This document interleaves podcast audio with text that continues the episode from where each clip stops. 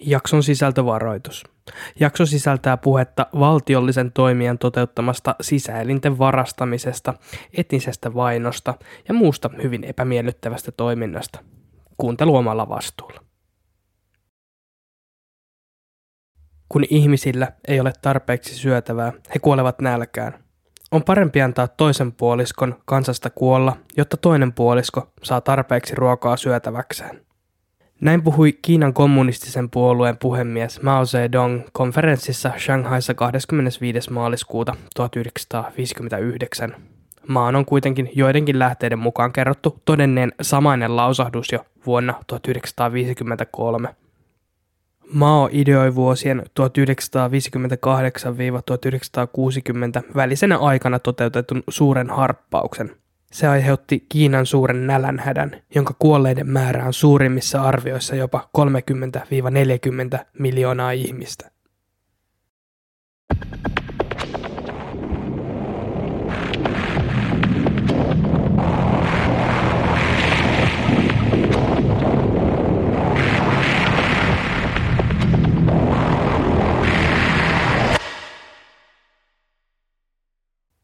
Hei kaikki ihanaiset kuulijat ja tervetuloa Subjektiivinen todistaja podcastin 21. jakson pariin. Mä oon teidän juontajanne Santeri. Viime jaksosta onkin vierähtänyt jo tovi. Pahoittelen tätä mun hiljaiseloa. Mutta tuo kuoleman kuukautenakin tunnettu joka vuosi toistuva ja äärimmäisen vittumainen marraskuu oli tänäkin vuonna sitä taattua itseään. Osittain myös itsestäni johtuvista syistä. Vaihdoin työpaikkaa ja onnistuin järjestämään myös muuton samalle kuukaudelle. Tuli myös flunssan runtelemaksi ja osa kuukaudesta menikin sängyn pohjalla.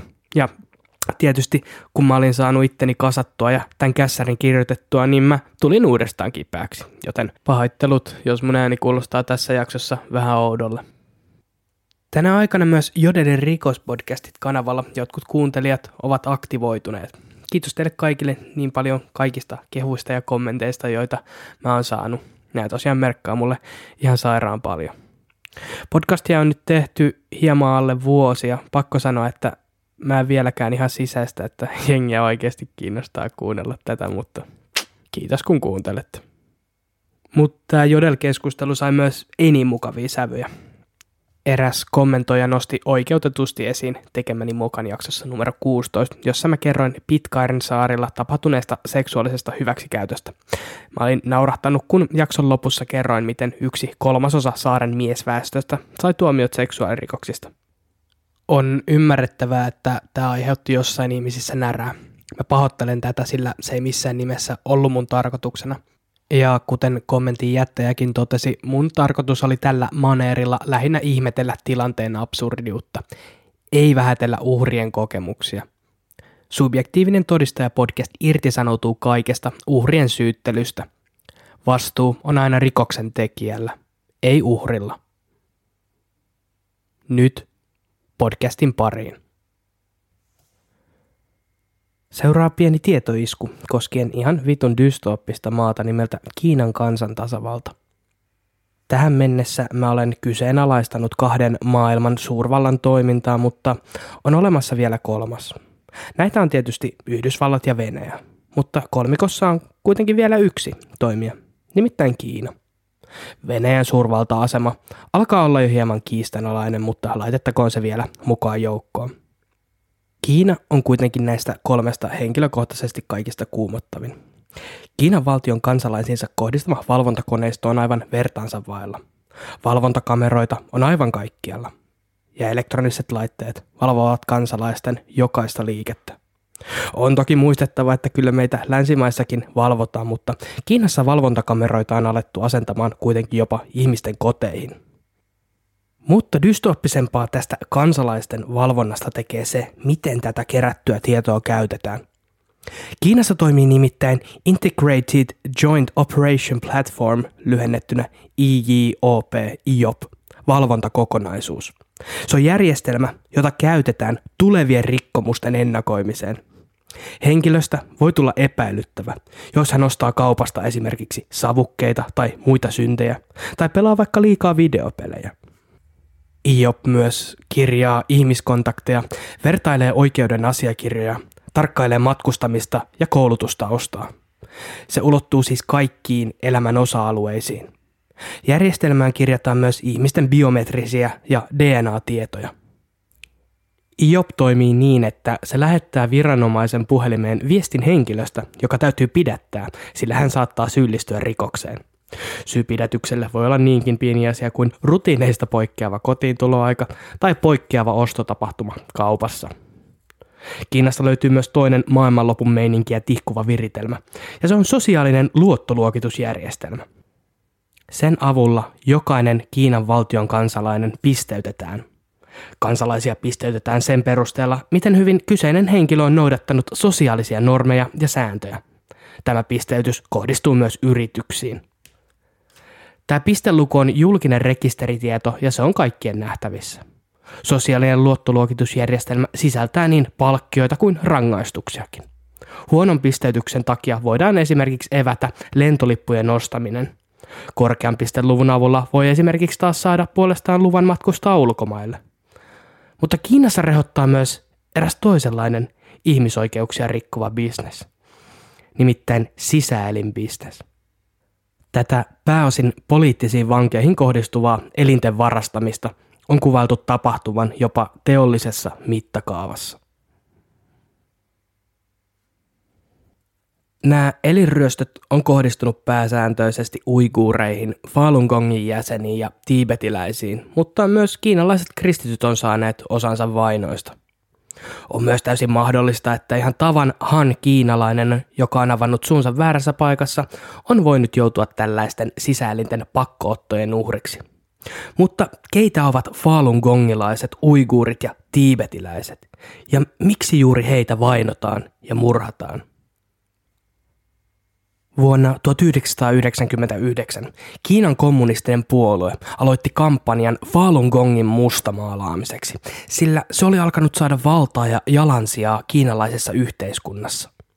Kommunistinen puolue alkoi pelkäämään, että Falun Gong voisi jopa horjuttaa heidän valtaansa. Falun Gong kiellettiin ja sen harjoittajia ajettiin maanpakoon. Ennen Falun Gongin kieltämistä sen harjoittajien määrä ylitti Kiinan kommunistisen puolueen jäsenten määrän. Onko myös ihan sattuma, että juuri vuonna 1999 sisäelinsiirrot alkoivat raketoida ympäri Kiinaa? Kiinan silloinen presidentti Jiang Zemin antoi seuraavanlaisen käskyn. Rikkokaa heidät taloudellisesti, pilatkaa heidän maineensa ja tuhotkaa heidät fyysisesti. Moni Falun Gongin harjoittaja ja tai sen jäsen, miten heitä nyt halutaankaan kutsua, pakeni Yhdysvaltoihin, ja Falun Gongin päämaja sijaitseekin nykyään New Yorkissa. Falun Gong oppijärjestelmä esiteltiin Kiinassa suurelle yleisölle vuonna 1992, ja se perustuu osaksi suurempaa Gigong-liikettä, joka sai alkunsa 50-luvulla Kiinassa – Falun Gongin keskiössä ovat meditaatio, hyveden kultivointi, valaistuminen ja vapautuminen jälleen syntymisen kiertokulusta. Unohtamatta tietenkään Kiinan valtion toteuttamaa uiguurien eli Xinjiangin autonomisella alueella elävien muslimivähemmistöjen keskitysleirityksiä, kidutuksia ja pakkosterilointeja sekä pakkoabortteja. Satoja tuhansia lapsia on erotettu vanhemmistaan, Moni näille leireille päätyneistä ei ole koskaan palannut kotiin. Kiinan uiguureihin kohdistamia sortotoimia on luonnehdittu valtaväestöön sulauttamiseksi, etniseksi puhdistukseksi, kulttuuriseksi kansanmurhaksi sekä rikokseksi ihmisyyttä vastaan, mutta myös ihan lyhyt ja ytimekäs sana kansanmurha on yhdistetty näihin vainoihin. Kiinan valtio on myös halunnut lisätä oman twistinsä tähän ihmisoikeusrikkomusten kirjoon – Kommunistinen puolue on korvannut niin kutsutuille uudelleenkoulutusleireille tuomittujen ihmisten tilalle keskuspuolueen valitseman valvojan asumaan ihmisten koteihin. Tämä perheenjäsenten korvaaminen on juurikin sitä, miltä se kuulostaa. Tämän valvojan on tarkoitus opettaa lapset lojaaleiksi hallinnolle sekä välttämään vallanpitäjien kritisointia. Tätä järjestelmää on käytetty myös ahdistelun ja raiskausten mahdollistamiseen – Kiinan valtion salamyhkäisyyden takia maan valtiojohdon harjoittamista toimista tiedetään kuitenkin yllättävän vähän ja vuotaneet tiedot ovat luultavasti vain jäävuoren huippu. Kiinan turvallisuuspalvelun lonkerot puolestaan ulottuu luultavasti jokaiseen maailmankolkkaan ja maahan. Sitten vielä tiibetiläiset. Tiibetin historia on pitkä ja se on ollut vuoroin itsenäinen ja vuoroin vallotettu. Kiinan kansan vapautusarmeija miehitti Tiibetin vuoden 1950 lokakuussa. Seurasi Kiina-Tiibetin sota, jonka kommunistinen Kiina voitti. Ja Kiina teki Tiibetistä vuonna 1965 Tiibetin autonomisen alueen. Tätä eivät kaikki tietysti sulattaneet hyvällä. Tiibetiläinen kulttuuri eroaa hyvin paljon kiinalaisesta ja suurin osa tiibetiläisistä kokee olevansa oma maa ja kulttuuri. Kiinan mukaan Tiibet taas on erottamaton osa Kiinaa. Tiibetin hallitus elää vielä tänäkin päivänä maanpaossa ja sen johtajana toimii 14 Dalai Lama Tenzin Gyatso. Tiibetiläisiä on vainottu aina tähän päivään asti ja heihin on kohdistettu erilaisia sortotoimenpiteitä ja uudelleenkoulutusta. Vapaan Tiibetin puolesta taistelevat ovat olleet vuosikymmeniä piikki Kiinan kommunistisen puolueen lihassa – Kiinan valtio on kertonut lopettaneensa elinten varastamisen vuonna 2015, mutta vuonna 2019 julkaistu raportti totesi, että jatkuva sisäelinten virta ei voinut tulla mistään muualta kuin vankilassa teloitetuilta. Pelkästään vuonna 2006 11 000 ihmistä matkusti Kiinaan sisäelintä varten. Jos löytyy tarpeeksi pätäkkää, on Kiinassa mahdollista saada vain tunneissa puhdas veriryhmää vastaava munuainen. Tämä selvisi samaisena vuonna julkaistussa kanadalaisen poliitikko, ihmisoikeusaktivisti ja juristi David Gilgorin ja asianajaja-aktivisti David Mattesin julkaisemasta raportissa. Kilgorin tutkimuksissa oli 52 eri aihetodistetta, joiden joukossa muun muassa kiinalaisten sairaaloiden nettisivuja, jotka tarjosivat kenelle tahansa veriryhmään sopivan sisäelimen, pääosin munuaisen tai maksan, viikon kuluttua tilauksesta. Tämä ei ole asiantuntijoiden mukaan mahdollista, ellei Kiinalla ole käytännössä loputon pääsy sisäelimiin. Tarkoittaa sitä, että kyllä, Kiinassa pidetään ihmisiä vankiloissa vain, jotta heidän sisäelimensä voidaan myydä kovalla rahalla eteenpäin.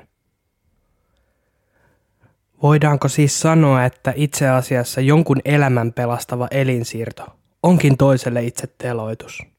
Suurin osa näistä tapahtuu sotilassairaaloissa – ainakin 33 eri kaupungissa. Lääkäristä on siis tullut teloittaja modernissa Kiinassa. Voisi myös olettaa, että tämän raketoivan bisneksen ansiosta Kiinan kansalaiset saisivat helposti esimerkiksi uuden munuaisen oman pettäessä, mutta tämä ei pidä paikkaansa. Kiinassa on nimittäin paha pula sisäelimistä ja monet kansalaiset ovat joutuneet turvautumaan epätoivoisiin keinoihin saadakseen toimivan sisäelimen. Eräskin BBCn haastattelema perhe joutui päättämään, kumpi perheen kahdesta pojasta saisi äidin luovuttaman munuaisen. Oletettavasti ympäristön saasteiden tuhoaman perheen tilanne on lohduton. Vanhempi veli Li Haiying on sitä mieltä, että munuaisen tulisi mennä hänen nuoremmalle veljelleen.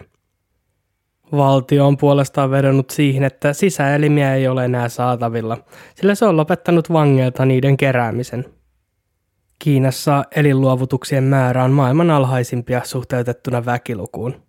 Tämä pula sisäelimistä on aiheuttanut toisenlaisenkin ilmiön. Rinnakkaisen sisäelinten mustan marketin, eli siis samalla kun ihmisiä pidetään karusti sanottuna varastossa, jotta heiltä voidaan ottaa sisäelimet talteen, joutuu toinen osa väestöstä turvautumaan epätoivoisiin keinoihin pelastaakseen henkensä. BBCn haastatteleva mies kertoo myyneensä munuaisensa neljällä tuonnella punnalla saadakseen lisätienestejä. Mies kertoi, että hänet vietiin huppupäässä johonkin maalaistaloon, jossa oli täysi kirurginen sali valmiina. Vieressä makasi nukutettuna nainen, jolle hän oli luovuttamassa munuaistaan.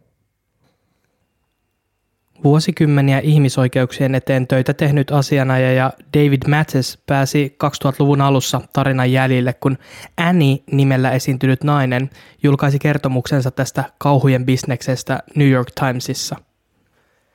Annien ex-mies oli toiminut Kiinassa kirurgina ja oman tunnon tuskissaan mies oli avautunut vaimolleen työstään. Mies oli kertonut poistaneensa Falun Gongin jäseniltä sisäelimiä – Tarkalleen ottaen mies oli aivokirurgi ja hänen tehtävänään tässä kauhujen hoitoketjussa oli sarveiskalvojen poistaminen. Mies oli myös kertonut Äänille, mitä ruumiille tapahtuu, kun sisäelimet oli poistettu ja tahdonvastainen potilas näin teloitettu. Ruumiit poltettiin sairaalan omissa krematorioissa. Toinenkin kiinalainen lääkäri on puhunut suunsa puhtaaksi Kiinan valtion toimista. Pitkän uran ilmailulääketieteen saralla tehnyt Xi Yuan Wang saapui Yhdysvaltoihin vuonna 1995, missä hän sitten päätyi Harvardin yliopiston tutkijaksi. Yhdysvalloissa asuessaan hän altistui tietysti länsimaiselle propagandalle. Jo edellä mainittu Annie oli puhunut Kiinan valtion vastaisessa mielenosoituksessa miehensä toteuttamista Falun Gongin jäsenin kohdistuneista kauheuksista. Tämä tarina kantautui myös Wangin korviin.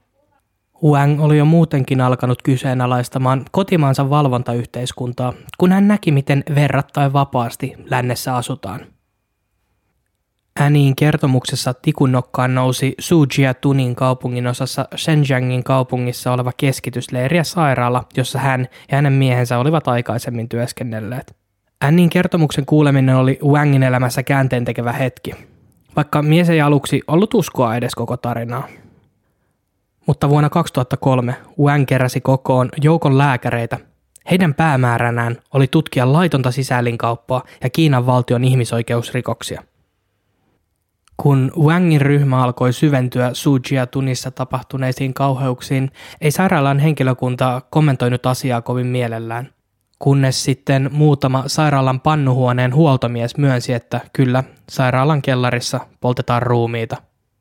Wangin ryhmä alkoi edistyä tutkimuksissaan ja Wang joutui kuitenkin kauhistumaan, kun kuuli, miten suoraan tutkimiensa sairaaloiden lääkärit puhuivat sisäelinsiirroista. Ryhmän jäsenet esiintyivät elinsiirtoa tarvitsemina potilaina. Osa jopa tiedusteli, että olisiko mahdollista saada mahdollisimman terve sisäälin, mieluiten Falun gongilaiselta. Juurikin Falun Gongin jäsenet ovat olleet otollisia sisäelinten varastamiselle, sillä heidän elämäntapaansa kuuluu tupakoimattomuus ja alkoholista kieltäytyminen näihin tiedusteluihin Falun Gongilaisista sisäelimistä. Lääkärit usein vastasivat, että heillä oli esimerkiksi kymmeniä juuri tällaisia munuaisia vapaana. Toimintaa ei vielä tuolloin edes yritelty peitellä. Onkin hyvin vaikea ymmärtää, miten joku ihminen voidaan aivopestä näkemään toinen ihminen pelkkänä karjana, jolta voidaan ottaa sisäelimiä ihan miten huvittaa. Wangin ryhmälle selvisi, että vuonna 1998 Kiinassa tapahtui 78 maksasiirtoa, kun sitten tämä sama luku nousi vuonna 2005 500 elinsiirtoon, mutta vuonna 2006 luku nousi vielä rajummin. Se oli nyt yli 14 000 kappaletta. Jotain peruuttamatonta oli tapahtunut. Sisäelinturismi oli rantautunut Kiinaan – Wangin onnistui myös vuonna 2009 saamaan silminnäkijäkertomus suoraan erästä tällaisesta leikkaussalista. Vuotajana oli Liaoningin provinssissa sairaalassa poliisivartijana työskennellyt mies, joka kertoi karmivan tarinan siitä, miten tajuissaan olevalta Falun Gongin jäseneltä leikattiin sisäelimet. Huhtikuun yhdes päivä vuonna 2002 tämä vartija seisoi leikkaussalin ovea vartioimassa kun kyseinen leikkaus tapahtui. Vartija kertoi, että tätä naista Falun Gongin jäsentä oli kidutettu ja kuulusteltu viikkokausia ennen operaatiota. Pitkäkestoinen kidutus oli vaatinut veronsa ja nainen oli menettänyt kirjaimellisesti järkensä. Hän ei enää suostunut edes syömään. Nainen menetti viikon aikana painoa 7,5 kiloa. Sairaalan taholta ilmeisesti koettiin, että naista olisi turha enää kuulustella. Hänet päätettiin viedä leikkauspöydälle. On jäänyt epäselväksi, miksi leikkaus tehtiin ilman anestesiaa ja nukutusta. Nainen oli kuulemma julistanut vielä leikkauspöydällä Falun Gongin puolesta. Vartija todisti, miten naiselta leikattiin sydän, munuaiset ja maksa tämän ollessa täysin tajuissaan vielä leikkauksen alkaessa. Hän myös kuvaili Wangille naisen kärsivää huutoa, ennen kuin tämä menetti tajuntansa ja menehtyi. Kokemansa seurauksena mies alkoi kärsiä unettomuudesta ja koki mielenterveytensä järkkyneen. Miehen esimiehet puolestaan kokivat, ettei tämä kyseinen vartija kyennyt enää työhönsä ja hänet erotettiin. Jännä kuitenkin, ettei viattoman kiduttaminen aiheuttanut kyseiselle vartijalle mitään erityisiä tuntemuksia tai moraalista dilemmaa. Wangin ryhmä soitti lukemattomia puheluita Manner-Kiinaan esiintyen milloin minäkin kommunistisen puolueen jäsenenä ja byrokraattina – onnistuen jopa saamaan entisen puolustusministeri Liang Guangin tunnustamaan, että asevoimien johdon kokouksessa oli keskusteltu sisäelinkaupasta ja logistiikasta, jota tähän tarvittaisiin. Toinen korkea-arvoinen armeijan logistiikkajaoston terveysministeri Bai Shu-shong myönsi erään tällaisen puhelun aikana, että käsky alun perin aloittaa koko sisäelinten varastaminen Falun Gongin jäseniltä oli tullut suoraan maan entiseltä johtajalta Yang Zeminiltä. Kiinalainen kirurgi Enver Tohti, joka elää nykyisin Lontoossa maanpaossa ja elättää itseään Uber-kuskina, kertoi Vaistiivin haastattelussa, miten eräänä päivänä hänet vietiin teloitusalueelle esimiehensä toimesta. Enverin työpaikka oli Xinjiangin autonomisen uiguuritasavallan sairaalassa Urumkin kaupungissa. Tohtin saapuessa teloituspaikalle näki hän noin 20 ammuttua vankia, jotka makasi elottoman näköisinä maassa – hän sai tehtäväkseen ottaa talteen teloitetuilta munuaiset ja maksa mahdollisimman nopeasti. Samaan aikaan lisää laukauksia kaikui pitkin vuoren rinteitä. Kun tohti sitten alkoi leikkaamaan oletetusti kuolleelta uiguurilta sisäelimiä talteen, huomasin hän, että teloitetusta vangista vuoti vielä verta. Kauhukseen hän huomasi, että vanki oli vielä elossa ja tämän sydän hakkasi. Nopeasti tohtille selvisi, että tämä oli ihan yleinen toimenpide, että vankeja ammuttiin myös niin, etteivät he heti kuole. Oli järkeilty, että näin ollen sisäelimiin virtaa verta pidemmän aikaa. Enver Tohti on sitä mieltä, että tämä Kiinan propaganda on niin tehokasta, että se pystyy tehdä kenestä tahansa ihmisestä käskyjä tottelevan robotin.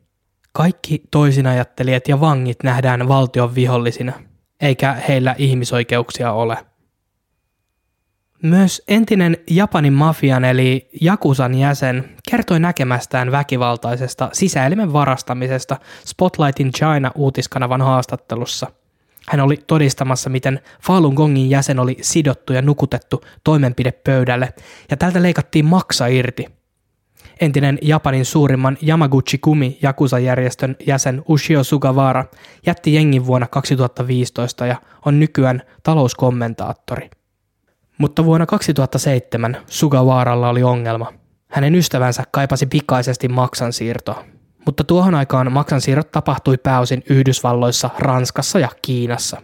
Yhdysvalloissa ja Ranskassa operaation hinta oli äärimmäisen korkea ja leikkauksille oli tiukat lailliset rajoitukset.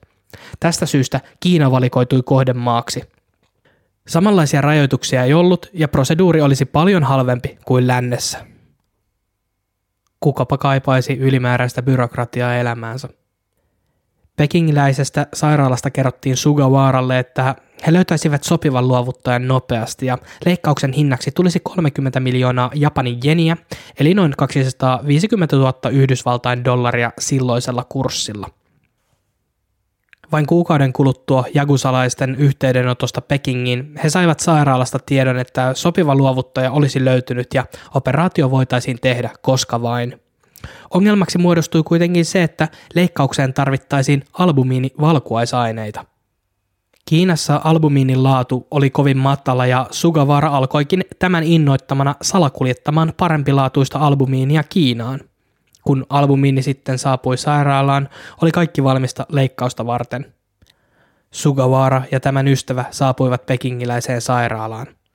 Kirurgi, joka puhui sujuvaa japania, kertoi Sugawaralle, että kaikki oli nyt leikkausta varten valmista ja luovuttaja oli viereisessä huoneessa. Kirurgi oli kysynyt Sugawaralta, jos tämä haluaisi nähdä elimen luovuttajan ennen leikkausta – Sugawara tietysti hyväksyi tarjouksen. Halusihan hän nähdä ihmisen, joka luovuttaisi hänen rakkaan ystävänsä pelastavan sisäelimen. Tuleva uhri makasi sängyllä nukutettuna ja kirurgi kertoi, että kyseinen maksa oli hyvin terve. Luovuttaja oli vain 21-vuotias nuori mies. Sugawaran kysyessä, että kuka tämä nuorukainen oli, kertoi kirurgi, että tämä luovuttaja oli pahis ja että tämä odotti rikoksistaan kuolemantuomiota. Ilmeisesti paatuneimmankin jakusalaisen hälytyskellot alkoi soimaan, sillä hän alkoi tiedustelemaan enemmän, että mitä kyseinen rikollinen oli sitten oikein tehnyt ansaitakseen kuolemantuomion. Kirurgi totesi, että tämä nuorukainen oli siis Falun Gongin jäsen. Miettikää nyt hetki, miten aivopesty ihmisen pitää olla, että suhtautuu toisin ajattelijoihin niin, että he ansaitsee kuoleman tuomion ja että näiden sisäelimet voi vaan varastaa ilman mitään huolta. Mikä teki tästä havainnosta vielä järkyttävämpää, oli se, että nuoren elimenluovuttajan nivelet oli katkaistu käsistä ja jaloista jo edellisenä päivänä. Kun Sugawara tiedusteli syytä tähän nivelten katkaisuun, kertoi kirurgi, että tähän oli kaksi syytä – Nivelten katkaisu estäisi kaikki pakenemisyritykset, ja toiseksi syy oli, että jos luovuttaja sätkisi tai vastustelisi, voisi se vaikuttaa elinten laatuun. Luovuttaja lainausmerkeissä. Nuori Falun Gongilainen oli kuitenkin nukutettuna, joten ainakin jälkimmäinen syy kuulostaa aika tarpeettomalta. Kaikki tämä kärsimys oli kuitenkin aivan turhaan, sillä operaatio epäonnistui. Nuori mies ja Sugavaran ystävä kuolivat molemmat leikkauspöydälle. PBS NewsHour uutiskanava oli onnistunut saamaan haastattelun erään länsimaisen sisäelinsshoppailijan kanssa. Kyseessä oli kanadalaismies Vancouverista, joka päätti vuonna 2006 suunnata Kiinan markkinoille. Tämä kyseinen mies oli ollut dialyysissä munuaistensa takia jo kaksi vuotta, eikä elintenluovutuslista ottanut Kanadassa edetäkseen.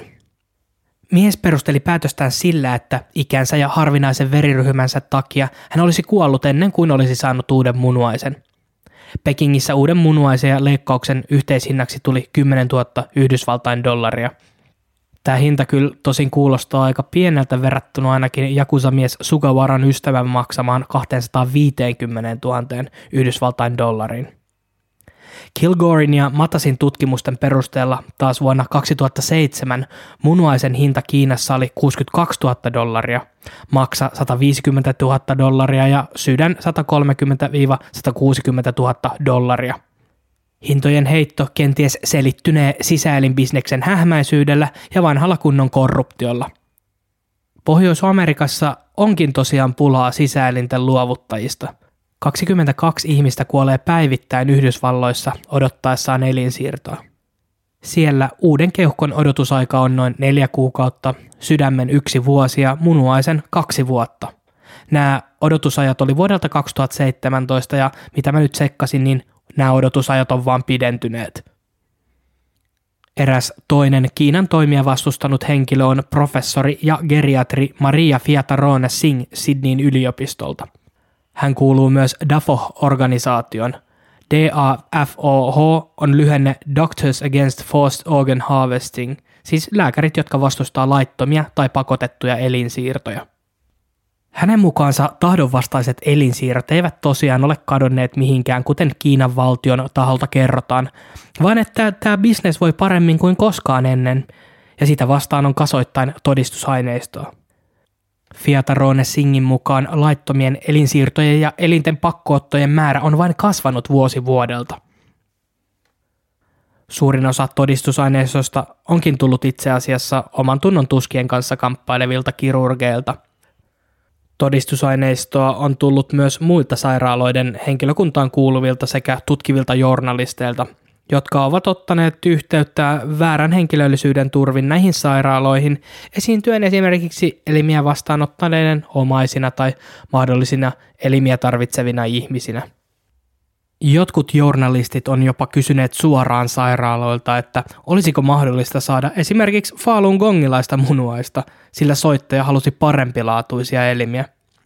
Monille journalisteille on tosiaan selvinnyt, miksi Kiinasta saa niin nopeasti sisäelimiä – Elimen luovuttaja käytännössä tapetaan tätä operaatiota varten.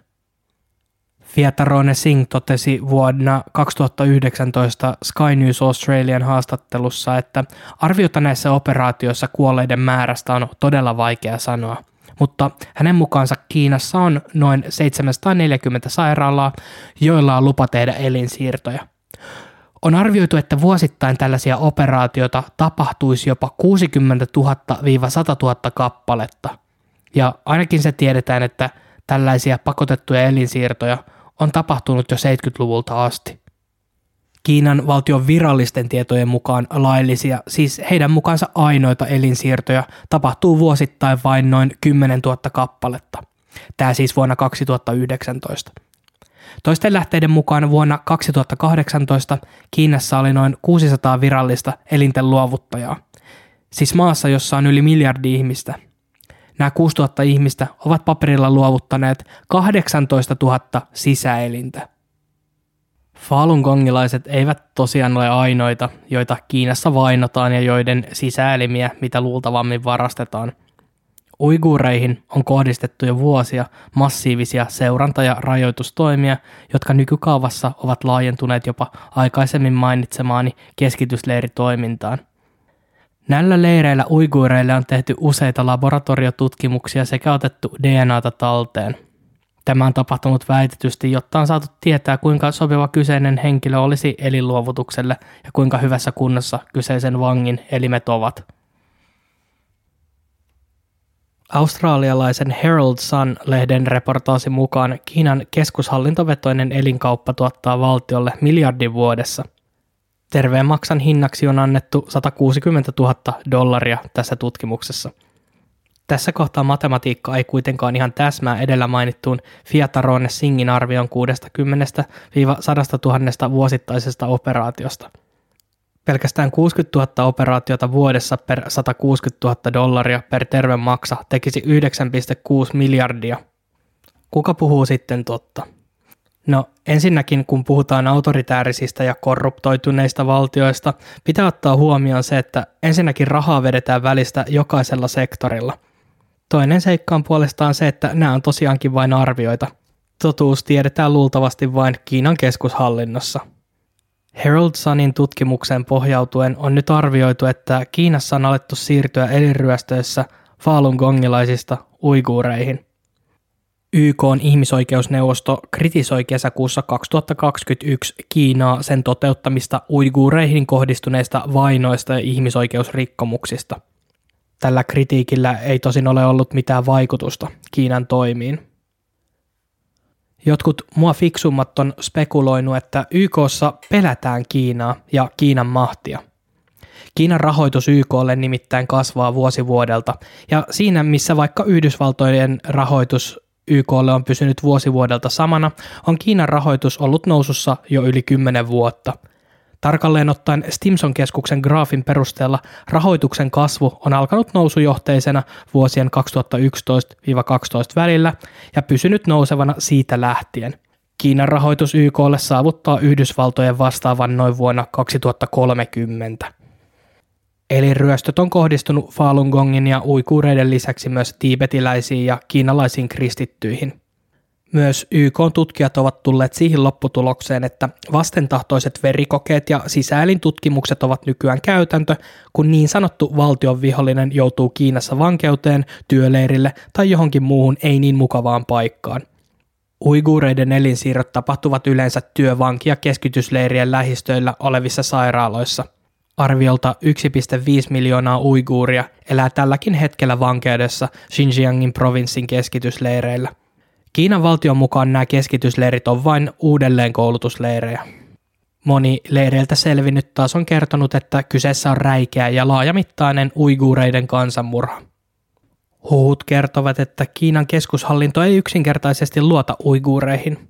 Jotkut uiguuriaktivistit ovat sitä mieltä, että päämääränä on uiguureiden pyyhkiminen kokonaan maailman kartalta – Australialaisen ASPI-ajatushautomon mukaan jopa 80 000 uiguuria on kuljetettu myös erilaisiin tehtaisiin ympäri Kiinaa vuosien 2017 ja 2019 välisenä aikana. Pakkotyössä tehtailla olevat uiguurit on pidetty eristettyinä muista ihmisryhmistä ja heiltä on kielletty heidän uskontonsa harjoittaminen. Joku voisi ehkä spekuloida, että halpa kiinalainen tavara, jota länsimaihin rahdataan, on pakkotyössä tuotettua – Aikaisemmin mainittu kanadalainen poliitikko David Kilgore on todennut, että mitään vastaavaa ei ole koskaan ihmiskunnan historiassa tehty. Valtio käytännössä tappaa toisin ajattelevia kansalaisiaan ja myy näiden sisäelimiä ihmisillä ympäri maailman. Yksittäiset ihmisetkin on kuitenkin ryhtynyt toimiin Kiinan valtiota vastaan – Kanadalaiskiinalainen näyttelijä, missi, ihmisoikeusaktivisti ja Falun Gongin harjoittaja Anastasia Lin on yksi näistä. Lin muutti Kanadaan ollessaan 13-vuotias ja maahan saavuttuaan hänelle, kuten niin monelle muullekin, alkoi selvitä totuus kaikesta siitä, mitä Kiinan kommunistisen puolueen propaganda on yrittänyt peitellä kansalaisiltaan vuosikymmenten ajan. Linin koko maailma mureni, kun hänelle selvisi totuus Tiananmenin verilöylystä ja vainoista, joita Kiinan valtio kohdistaa esimerkiksi uskonnollisiin vähemmistöihin. Hän tajusi tulleensa täysin aivopestyksi – Tämä aivopesu alkaa jo vauvana ja jatkuu hautaan saakka. Lin on esiintynyt useissa elokuvissa, joissa käsitellään näitä Kiinan rikoksia ihmisyyttä vastaan, ja nuoruudessaan kauneuskilpailuissa kisatessaan hän puhui suunsa puhtaaksi kotimaassaan tapahtuvista kauheuksista. Mutta vuonna 2015, kun hänet kruunattiin Miss Kanadaksi, tapahtui jotain sangen kuumottavaa – Heti voiton jälkeen Linin isän luokse ilmestyi mies, joka kertoi, että Kiinan tiedustelupalvelusta päivää. Agentti oli yrittänyt käännyttää Linin isää, jotta tämä hiljentäisi tyttärensä. Isä ei luonnollisesti suostunut ja Lin sai lisää vettä myllyynsä taistelussaan ihmisoikeuksien puolesta. Kun tuli aika Miss Universumi-kisoille, ei kutsua kisoihin kuulunut. Lin tosin tiesi miksi ei. Mutta hän päätti silti matkustaa Kiinaan kisoja varten – Hongkongin saavuttuaan hänelle kuitenkin kävi selväksi, että Kiinan valtio oli julistanut hänet maahantulokieltoon. Hän oli nyt persona non grata. Kyseessä oli selvästi valtion ennakoiva liike, sillä kuten arvata saattaa, Lin oli aikeissa käyttää tätä mahdollisuutena puhua suurelle kiinalaiselle yleisölle muun muassa Falun Gongin jäseniin kohdistuvista elinryöstöistä – Anastasia Lin on tuonut myös esille erään seikan, joka liittyy Kiinassa vallitsevaan uskomukseen siitä, että keho tulisi pitää koskemattomana ja yhtenä kappaleena kuoleman jälkeen. Juurikin tästä syystä Kiinassa hyvin harva ihminen suostuu luovuttamaan sisäelimiään kuoleman jälkeen. Miltä siis tulevaisuus näyttää? Onko yhdestäkään maailman maasta tosissaan laittamaan Kiinalle vastaan? Uskaltaako tulevaisuudessa Kiina edes kritisoida, kun sen valta maailmassa vain kasvaa kasvamistaan? Mutta mikä on Kiinan näkökulma tässä kaikessa? Leikin nyt sekunnin paholaisen asianajajaa. Kiinan kommunistinen puolue kieltää yleisesti kaiken itsensä kohdistuvan kritiikin ja leimaa esimerkiksi tämän sisäelinbisnestarinan länsimaista johdettuna mustamaalauskampanjana – nyt kun me lähdetään purkamaan tätä jaksossa kuultua, niin kuinka sairaalta teistä kuulostaa tämä yhtälö? IOP-järjestelmä, joka ennakoi rikosten tekoa ja johtaa sitä kautta pidätyksiin. Sosiaalinen luottoluokitusjärjestelmä, jossa pienimmät pisteet saanut joutuu pahimmassa tapauksessa vankilaan, sekä sisäelinten varastaminen vangeilta. Yritän tässä juuri pohtia dystopisempaa konseptia, mutta en oikein keksi – on kuitenkin hieman epäselvää, kuinka suurta osaa kansasta etenkin nämä seurannat koskevat, sillä Kiina ei luovuta tietoja ulkomaille. Ainakin täysmittaisesti ne ovat voimissaan Xinjiangin uigurialueella. Mutta valvontakoneisto tiukentaa otettaan vuosi vuodelta enemmän ihan tavallisista han-kiinalaisista, jotka ovat siis maan enemmistö. Kiina ei myöskään luovuta tarkkoja tietoja siitä, kuinka paljon maassa teloitetaan ihmisiä vuosittain, mutta on oletettu, että Kiina on maailman johtava kuolemantuomioiden ja teloitusten toimeenpanija. Mutta ehkä näistä loppuvuonna 2022 tapahtuneista mielenosoituksista voidaan päätellä, että ainakin jokin mitta on tullut täyteen. Valtion kontrolli alkaa saamaan käsittämättömiä mittasuhteita Kiinassa ja nolla covid-ajattelu on ollut floppi videokuva esimerkiksi taloihinsa lukituista shanghailaisista anelemassa apua mitä ankeimpien megakerrostalojen ikkunoista sekä tarinat tulipaloissa kuolleista lapsista lukituissa ja hätäpoistumistiet peitetyissä taloissa karmii selkäpiitä. Kuitenkin yksi syy sille, miksi Kiina saa toimia kuten toimii, on se, että kansainvälinen yhteisö ja päättäjät pelkää Kiinaa. Kiinan ote maailmasta on äärimmäisen hälyttävä – lännestä on tullut vuosi vuodelta enemmän ja enemmän riippuvainen Kiinan massiivisesta tuotantokoneistosta. Lähtölaukauksen tälle antoi vuonna 1994 NAFTA eli Pohjois-Amerikan vapaakauppasopimus. NAFTAn seurauksena tuotantoalojen työt alkoi lipumaan halvempien tuotantokustannusten maihin, hyväksi käyttäen näiden maiden väestöä ja samalla vieden työväenluokan työt enenevissä määrin pois länsimaista. Tuo oli vähän tuollaista mutkat suoriksi ajattelua, sillä nafta on kyllä luonut myös vaurauttakin kehittyviin maihin, sitä ei käy kieltäminen. Mutta missä keikkuu plus miinus nolla tässä universumin vaakakupissa? Se selvinnee joskus tulevaisuudessa. Mutta korona-aika taisikin olla aika kova herätysruiske, etenkin Yhdysvalloissa, kun maassa huomattiin, että lähes kaikki tuotanto oli nyt Kiinassa, ja Kiina tietenkin ajatteli ensin itseään. Mutta tässä tämänkertainen jakso. Nyt seuraa taas ilmoitusluontoista asiaa. Mä en todellakaan tiedä, mihin julkaisutahtiin mä tällä hetkellä kykenen, joten sanotaan nyt vaikka näin, että jaksoja tulee epäsäännöllisen säännöllisesti, kunhan saan kässäreitä valmiiksi ja nauhoitukset editoitua. Mä en halua lupailla mitään, mitä mä voi pitää, mutta sen mä voin luvata, että tämä kohta vuoden täyttävä podcastini ei tule mihinkään katoamaan, ellei Kiinan valtio keksi nyt jotain kapuloita mun rattaisiin. Kiitos kuuluu nyt kaikille, jotka jaksaa tukea, kannustaa ja kuunnella mun jaksoja. Olette parasta A-luokkaa, omaatte käsittämättömän hyvän maun. Ilman teitä tämä podcast tuskin olisi olemassa ainakaan tässä muodossa. Jos tykkäsit tästä jaksosta, niin paina tykkää tai ja viisi tähteä, mistä ikinä kuuntelitkaan tän ja tietty muista seurata podcastia ja käy seuraamassa myös subjektiivinen todistaja podcastia Instagramissa. Ja mitäs muuta, suosittele podcastia myös kavereille, perheenjäsenille ja vaikka lemmikillesi. Tähän on hyvä lopettaa. Kiitos sulle.